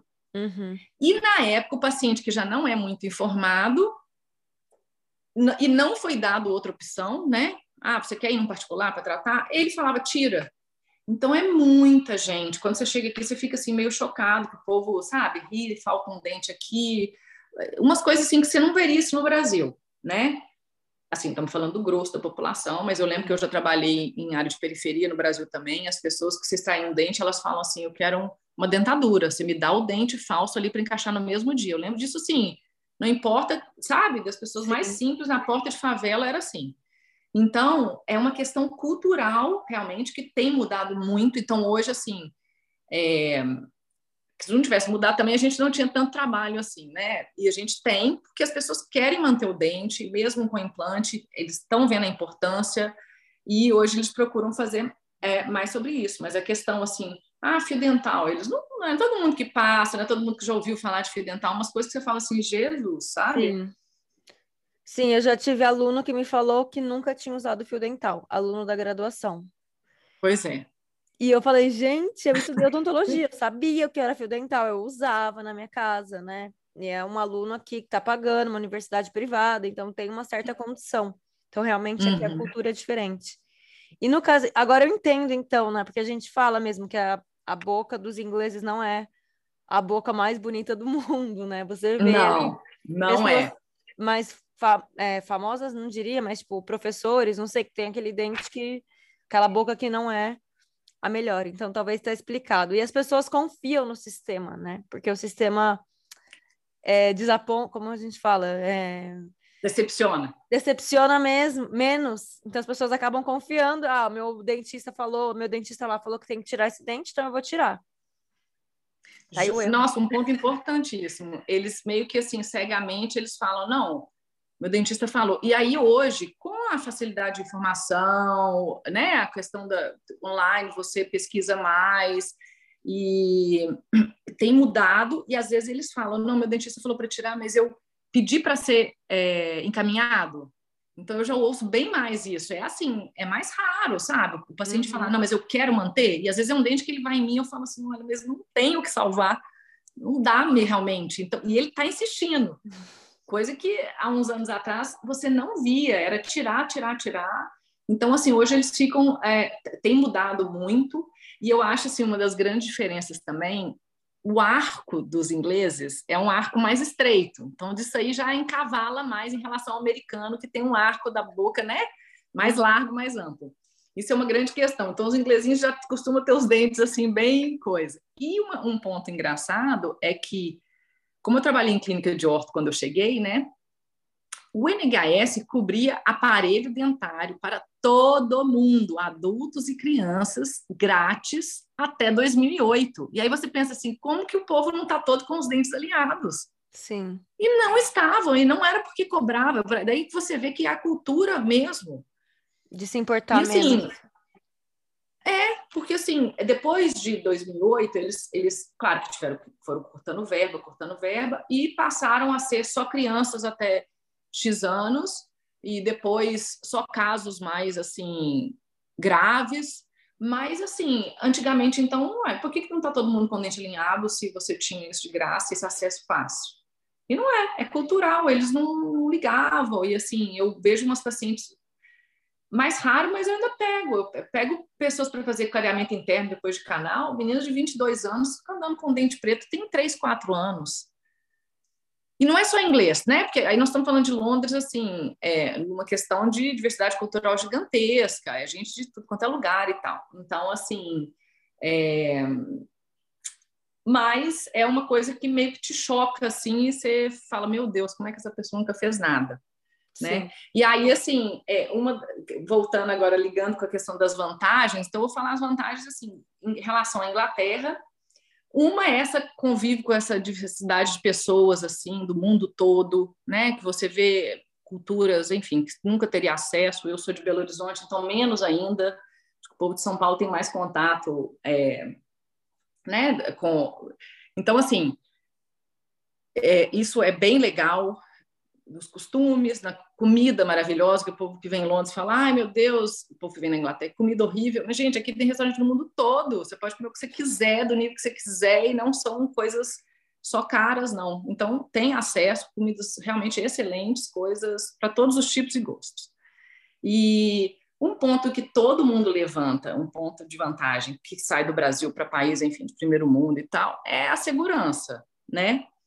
Que é o ponto, assim, grande, é um ponto grande para mim, e é claro que nós estamos falando de Londres, que é uma cidade já que não é que coisas não aconteçam, há roubo de celular, há, mas não é a mão armada, não é nada assim, né, que você se sente tão afetado, assim, vamos dizer. Então, você tem que tomar cuidado. Tem muito roubo de bicicleta, já tive várias bicicletas roubadas. Então, assim, porque tem muita gente com bicicleta, não como na Holanda, né, que é bem mais, mas aqui, assim, eu pego minha bicicleta, vou para o metrô ali, largo ela ali na porta, tranco, pego o metrô para ir trabalhar e volto, e a bicicleta está ali, tudo. Mas, assim, existem esses roubos, porque é um, tem, existe um mercado para comprar, né, de bicicleta grande, então também acontece. Mas a segurança é aquela coisa, você está no celular, você está no metrô ali, tem um cara com o laptop aberto, digitando, outro, todo mundo com seu celular, com fone de ouvido, com ninguém tá, sabe, com bolsa, você não está olhando para trás, então isso é uma grande, um grande ponto, né, infelizmente, em relação ao Brasil. Mas outra coisa, transporte público excelente, né? Então, em Londres tem o metrô todo que liga tudo, que você consegue chegar, ônibus, e também o interior da Inglaterra todo com trem. Então, hoje em dia, eu até trabalho duas vezes no mês no, na costa, aqui numa cidade da, do litoral, que uma grande amiga tem uma clínica de endo lá, e eu vou lá, adoro estar lá e tudo, então eu, eu me desloco uma hora e meia, vou para lá, sento no trem, aí fico fazendo aquele tanto de coisa ali, atualizando, que você está no trem parado, você consegue fazer um monte de coisa. Então, assim, você consegue chegar se você não quiser. Eu tenho carro por outras questões, tem algumas clínicas que eu vou de carro, mas, assim, no centro de Londres eu nunca vou de carro. Não tem onde parar, não tem nada, e o transporte público está ali na porta para é, te oferecer tudo, né? E aí eu acho que também, vamos dizer, ah, acesso a museu, a tudo que você consegue aqui de graça, né? Passeios. Sim, é... os museus daí são grátis. São, são grátis. Então você tem muita coisa e infinitas. Se você quiser ficar falando um ano, vou fazer tudo, acho que não vai dar tempo, sabe assim? Então, é, muita, muita acesso, muito acesso a isso tudo realmente é maravilhoso. É, o custo em questão de o poder de compra ser maior, eu acho que é muito bom, um lado, né? Muito uhum. bom, que você vai no supermercado, que você gasta em relação ao que você ganha, não é uma coisa chocante, você consegue comer bem, comprar as coisas. É, Londres é uma cidade, assim, impressionante a quantidade de área verde que existe aqui. É um negócio que as pessoas não imaginam, mas é um número, assim, gigante. Então, não existe um bairro que você não vai ter um parque, que você não vai estar, assim, é, arborizado, com muita árvore na rua, com muita coisa. Então, assim, eu sou de Belo Horizonte, que é tudo mais fechado. Quando eu vou para lá hoje em dia, eu falo, meu Deus, eu queria sair andando a pé, assim, vendo, sabe, coisa aberta e tudo. E não é muito prédio, muito alto. Londres não é. Tem um limite da altura dos prédios também, então isso é bom, porque a cidade não é aquela coisa que te cobre, assim, você tem mais espaço para cima, você consegue enxergar mais o que está à sua volta. É um ponto maravilhoso. E eu acho uma última coisa que é a mentalidade de aproveitar a vida do europeu é boa. Eu não acho que as pessoas trabalham é, o tanto. Eu morei nos Estados Unidos, quando eu morei um ano, é uma mentalidade assim: você trabalha, trabalha, trabalha, você quer trabalhar mais, você pega o segundo emprego, você.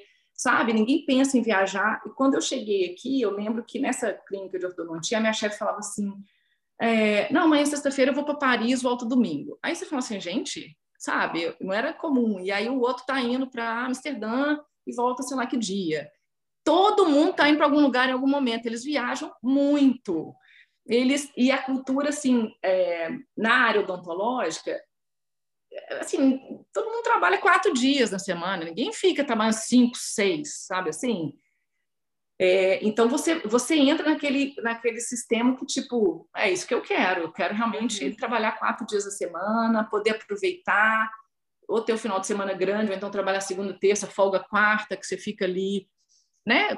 Poder curtir um pouco da vida é uma mentalidade europeia que eu gosto demais e que você se adapta e que você o horário aqui de trabalho é de 9 a 5. Tem uma, uma clínica que eu começo de 8 e vou até quatro, pode até ter cinco. Algumas clínicas que eu já trabalhei, eu já vi o pessoal atender assim, oferecer uma noite para atender alguns pacientes que não conseguem, mas não é o normal, sabe? Cinco horas todo mundo termina a coisa, e aí de cinco da tarde até você ainda tem pelo menos várias horas para conseguir fazer as coisas, né? Então é, é um estilo de vida que me agrada muito e de aproveitar realmente um pouco mais. Sim. Né? Me dá muita saudade da Holanda escutando tudo isso, porque assim, a é. Europa, ela é mais ou menos dividida no norte e no sul, né? Então, o norte é tudo isso que você falou. A Holanda, a Inglaterra é isso. É bom, a Inglaterra na Europa, mas é, né? Uhum. É isso, as pessoas trabalham de nove às cinco, às, às quatro e meia, o trânsito de bicicleta, assim. Lá na Holanda era assim. Todo mundo tá indo para casa, janta cedo e tal. Aqui uhum. na Espanha já é um pouco diferente, que o pessoal trabalha muito. Eu chego na minha casa às vezes nove horas da noite, porque eles fazem horário à tarde. É... Então, assim, eu tenho muita saudade disso. Ah. Agora eu tô trabalhando quatro dias na semana também, mas porque, assim, eu não tava aguentando mais e também quero trabalhar aqui, né, com as coisas do Científicas, é... uhum. deixar mais tempo para isso. Mas aqui no sul as coisas são um pouco diferentes e eu tenho muita saudade do norte da Holanda por causa disso, sabe? Dessa, dessa liberdade, dessa outra visão e tal, né? Isso. Você trabalha ali é, poucas horas, mas com qualidade. Então... Com certeza. É uma, é uma delícia, assim, e quando eu encontro em congresso, ou quando eu vou para o Brasil, encontro minhas amigas e elas estão lá, aí que horas nós vamos encontrar? Elas, ah, eu tô saindo daqui em sete e meia, eu fico assim, gente, sete e meia? E para mim é bem tarde. E assim, eu amo a história do jantar cedo e voltar para casa cedo, porque Ai, também, assim, tem uma questão que aqui quando é inverno, escurece cedo, gente. Então não adianta você querer fazer uhum. as coisas, sabe? Tá muito frio, quando dá quatro da tarde já escureceu, você fala assim, dá aquele cansaço. Então, assim, é um ritmo para você aproveitar mesmo mais o dia, se der, e jantar cedo, seis e meia da tarde, é o pico dos restaurantes aqui, e o horário de tem maior, sabe? Uhum, é, é, que todo mundo quer. Sim, então... se você for na Holanda, se você for no restaurante às nove, a cozinha está fechando já. É. Não dá. Aqui, aqui na Espanha, não. Mas assim, aqui também tem a vantagem. Quando chega julho, no verão, o pessoal não suporta o calor, então trabalha das 8 até as duas. Então, no verão, tem esse horário, assim, ah. assim, resumido, de 8 a 2, que é uma maravilha, que é para você ir para a praia e tal, aproveitar.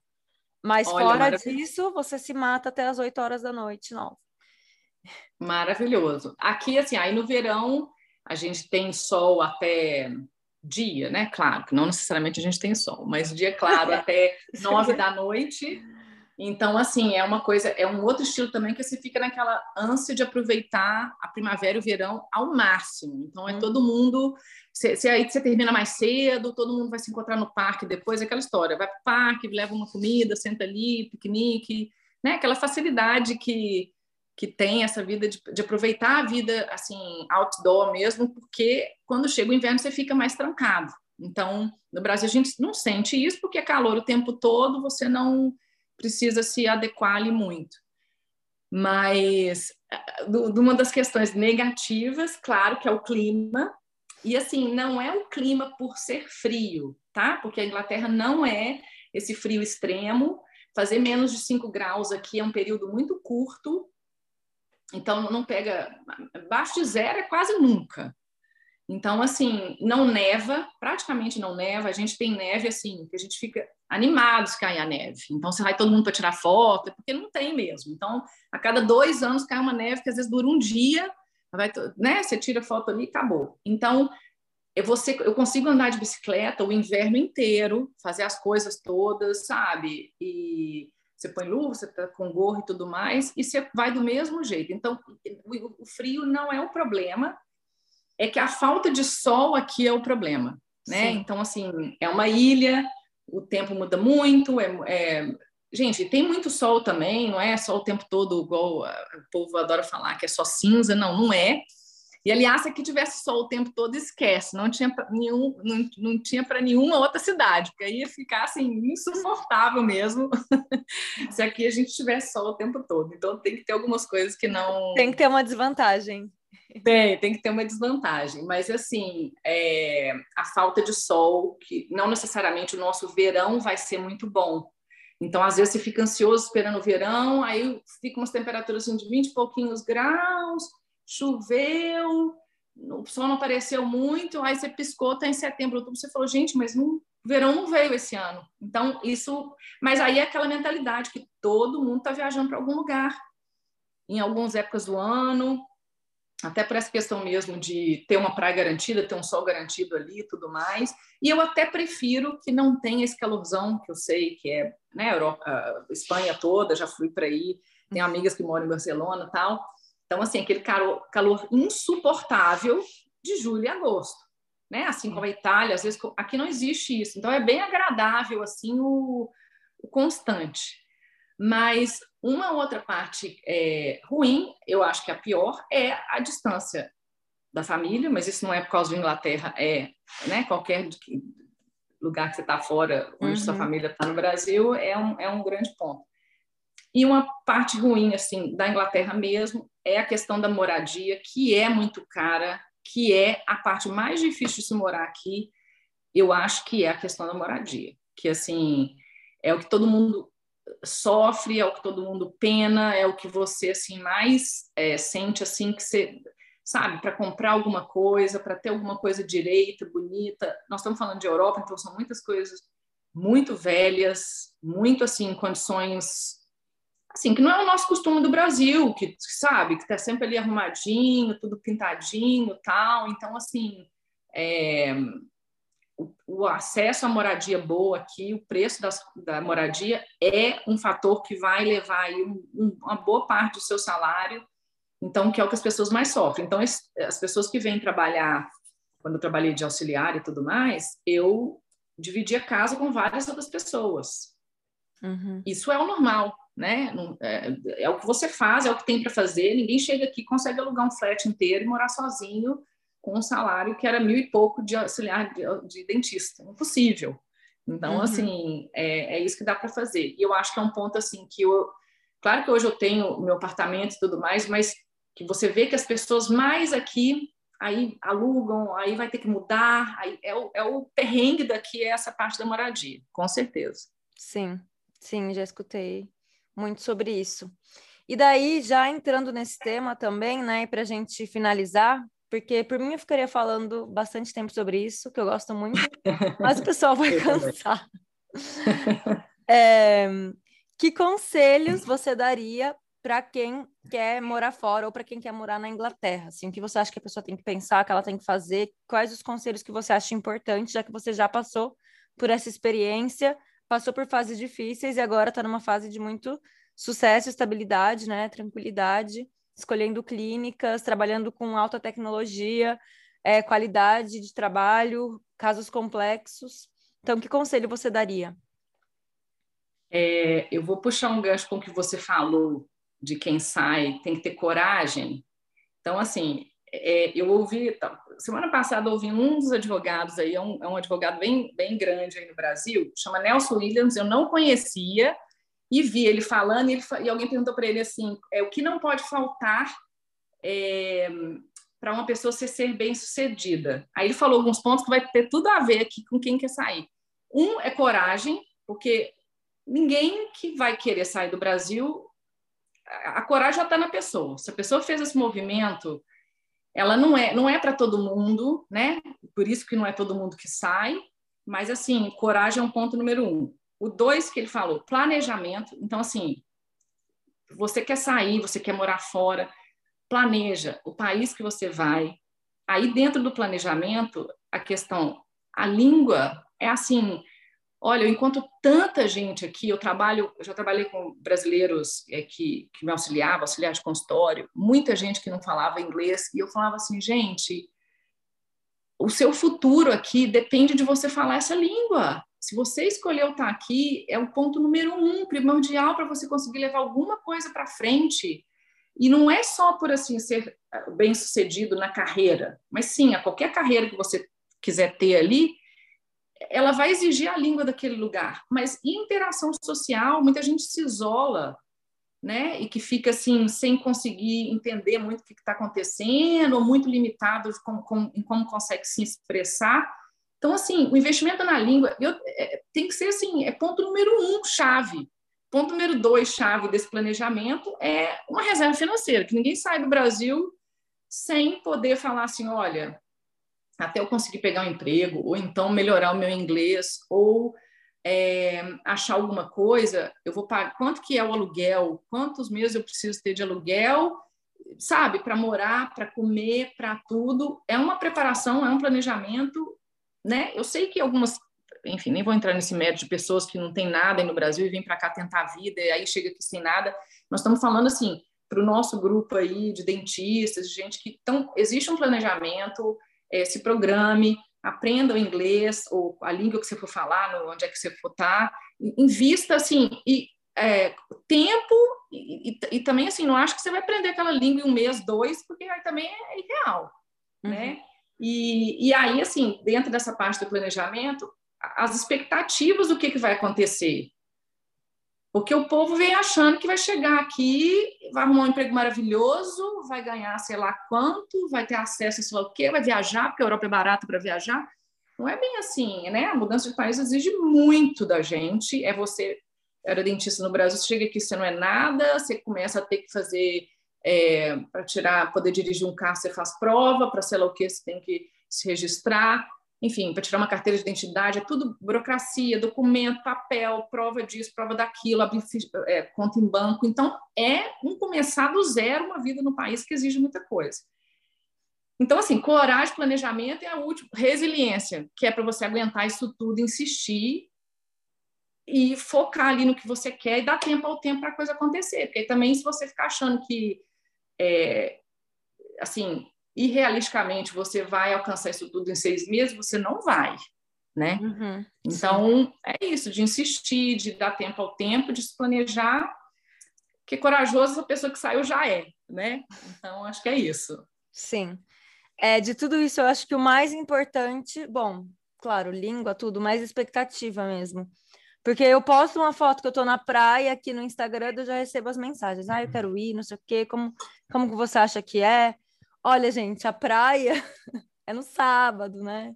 Assim, durante toda a semana eu tô trabalhando, tô fazendo mil coisas, né? Eu tô fazendo igual no Brasil, igual você.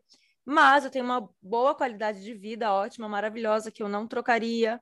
É, tenho um bom trabalho, enfim, Estou muito feliz, mas não é essas mil, essa mil maravilhas, né? Que as pessoas pensam que aí vai chegar aqui, ah, eu estou na Europa, eu estou na Europa, mas é difícil também. E, inclusive, para mim, que vim já com uma pessoa europeia, né, que me casei, então não tive que ir atrás. Bom, tive que ir atrás de vários documentos, porque não é só casar, eu achava que era assim, mas não é só casar, tem que ir lá fazer mil coisas tal. A gente achava que ia ser, não, a gente se casou e pronto, você está aqui. Mas tive que fazer vários processos, né? É, então eu tive sorte de já ter uma pessoa daqui que já me ajudou, que conhecia tudo, né? Mas mesmo assim, passei por várias coisas que a gente tem que passar aqui. Então, é, aqui em Maiorca, o transporte público não é muito bom, né? O ônibus atrasava muito e eu não tinha carteira de motorista daqui. Eu tinha uhum. do Brasil e estava vencida. Então, eu tive que trabalhar por um ano de bicicleta. No começo eu adorava, mas assim, eram 40 minutos na subida Uhum. Então, no começo eu adorava fazer aquele esporte tal, né? Tava ali. Depois eu falei, gente, não tenho mais tempo para fazer esses 40 minutos aqui, porque eu chego lá cansada, chego na minha casa cansada. Então, assim, são coisas que a gente tem que se preparar, que nem tudo vai uhum. ser igual. Ai, chega no Brasil, pega um Uber, vai ali, não sei o que. Aqui não, que você tem que se virar, você tem que pegar um ônibus, você tem que procurar o ônibus, você tem que pegar uma bicicleta, né? O, o negócio de moradia também não é fácil. Na Holanda também eu, eu morava, no começo morava num quarto, que eu tinha cozinha, o quarto, tinha o banheiro, que tinha o chuveiro, mas não tinha o vaso sanitário. O vaso sanitário era compartilhado com outras pessoas. Então, né, no começo ali, quando eu cheguei. Uhum. E não pensem que eu pagava super barato. Não, era tipo, não. caríssimo para ter aquela condição, né? Com a minha bolsa de estudo, pagava ali quase metade naquele quarto. Então, eu acho mais importante as expectativas é, se planeje e veja, converse com as pessoas, veja como vai ser. Saiba que não vai ser fácil mil maravilhas. Você vai estar aqui, você vai ter segurança, você vai ter qualidade, mas você vai ter que trabalhar muito também para ter uma vida Isso. estável.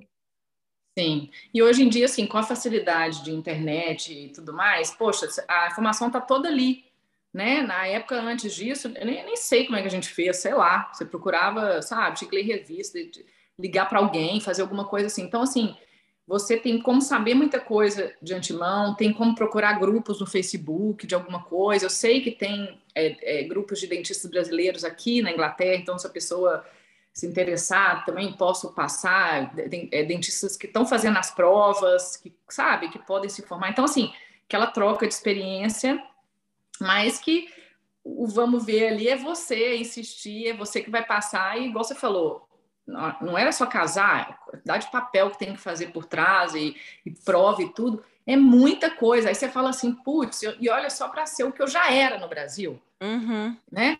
Só para poder conseguir chegar no consultório, só para poder terminar a prova para dentista. Então, assim, você tem que entender por que, que você está aqui, por que, que você veio, o que, que você quer, insistir e, e dar tempo ao tempo, mas com aquelas expectativas alinhadas, como tudo.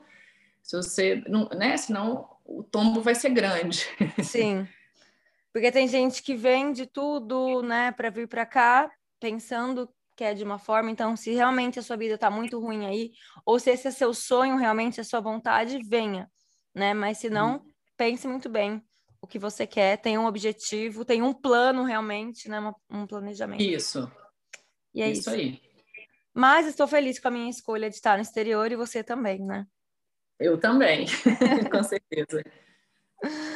É isso, então. Cristina, muito obrigada pela sua participação. A gente se viu ali no, no congresso muito pouco, mas já tinha visto você no Instagram. Muito feliz de te conhecer mais aqui, né, pelo podcast, porque a gente conversou um pouquinho antes também. Espero que a gente possa manter o contato. E muito obrigada a todos vocês que estão escutando aqui. Espero que você tenha gostado da experiência do podcast.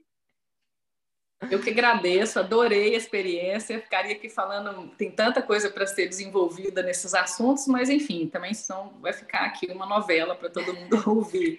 Mas assim, uma delícia, agradeço o convite mais uma vez.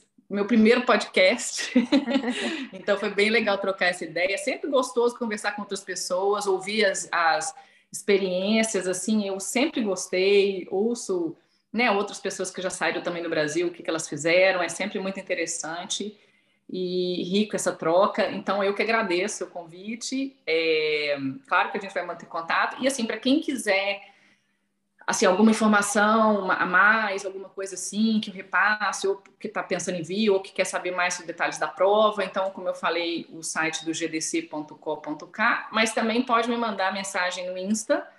É, eu tô como Cristina pagando ponto endo, né? No, no Insta você pode mandar mensagem que aí eu tento ajudar. Se precisar de alguma informação, alguma coisa assim, eu tô é, disponível. Sim, gente, tá aí então. Para quem tiver vontade, Cristina pagando ponto endo.